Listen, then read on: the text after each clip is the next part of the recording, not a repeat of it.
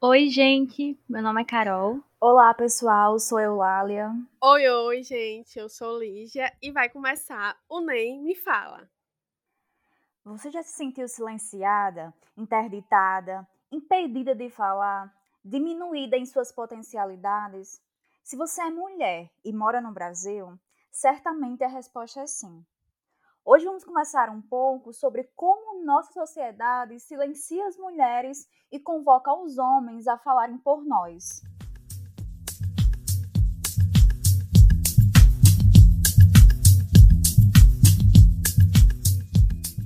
De uma maneira ou de outra, cada uma de nós, mulheres, enfrentamos muitos problemas ao longo de nossas vidas.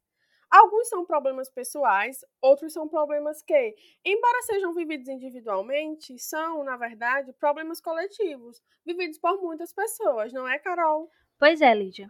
Faz tempo que nós, as mulheres, compreendemos que os problemas que nos são comuns são causados pela dominação, a exploração e a opressão a que somos submetidas.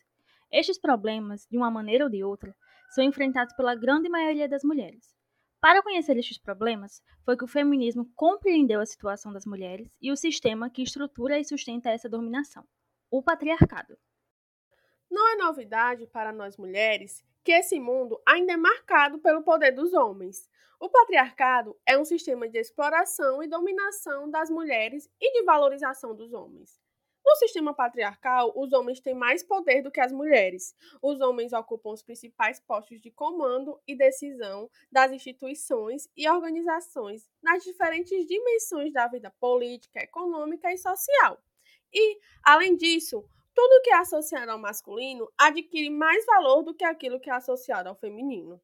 Por isso, todos os homens beneficiam-se desse sistema, mesmo que individualmente haja quem evite ou tente não explorar, não oprimir, nem dominar as mulheres que lhes são próximas. Também é preciso dizer que no patriarcado, as principais formas de interdição das mulheres são a participação política e a decisão sobre os rumos da comunidade, do município e do país, interdição à produção do conhecimento científico e escrita, imposição das tarefas de cuidados e trabalhos domésticos como responsabilidades próprias e exclusivas das mulheres, impedimento ao controle do corpo e à atividade sexual e reprodutiva, e uso das múltiplas violências, sejam elas na casa, na rua ou no trabalho. Não temos um dia de paz nesse sistema, não é mesmo, Eulália? Pois é, Carol. Vivemos em um mundo que se sobrepõe sobre nós e nos impede de viver a nossa autonomia e liberdade.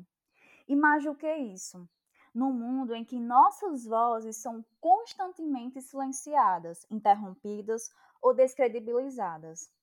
Quem não se lembra quando Marielle Franco falou na Câmara Legislativa do Rio de Janeiro: Não serei interrompida. Não aturarei quem não sabe ouvir a posição de uma mulher eleita. A interrupção de nossas falas acontece corriqueiramente, seja nos espaços legislativos, no trabalho, nas mídias, nas mesas de bar, em conversas com amigas ou crushes. Do nada, o homem, sem nenhum constrangimento, corta nossa fala e começa a explicar para todos o que estávamos a falar. Isso tem nome. Mansplain, ou cá para nós, interrupção do macho palestrinha, que tenta nos explicar coisas óbvias em tom professoral, como se a gente não fosse capaz de entender, mesmo quando são assuntos que nós dominamos, ou sobre nossa experiência pessoal. Para nós mulheres, uma conversa pode ser um campo de batalha. Isso tem muito a ver com os homens terem se acostumado a escrever sobre o mundo e também sobre as mulheres.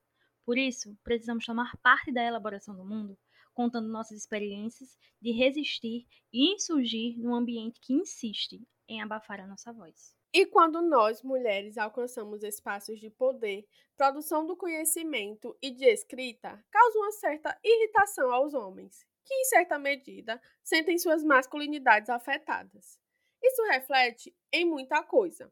Quantas mulheres não recebem incentivo de seus namorados, companheiros, amigos para trabalhar, escrever, fazer arte ou estudar?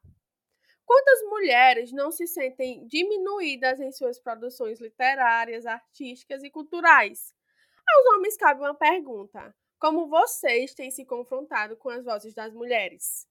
Ah, e antes de interromper uma mulher, se pergunte: sou especialista nesse assunto? Ela me perguntou algo sobre. Eu sou professor dela? Se eu sou professor, eu detenho conhecimento universal sobre isso? Ela já sabe o que eu sei explicar? Eu tenho experiência sobre isso? Bom, por outro lado, como nós mulheres podemos combater o silenciamento que nos é imposto?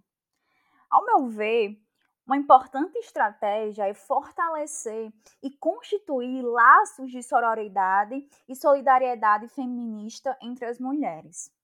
Muitas vezes, nós nos vemos como inimigas, em virtude de uma rivalidade feminina que existe como estratégia do patriarcado para nos separar. E separadas, somos mais fracas.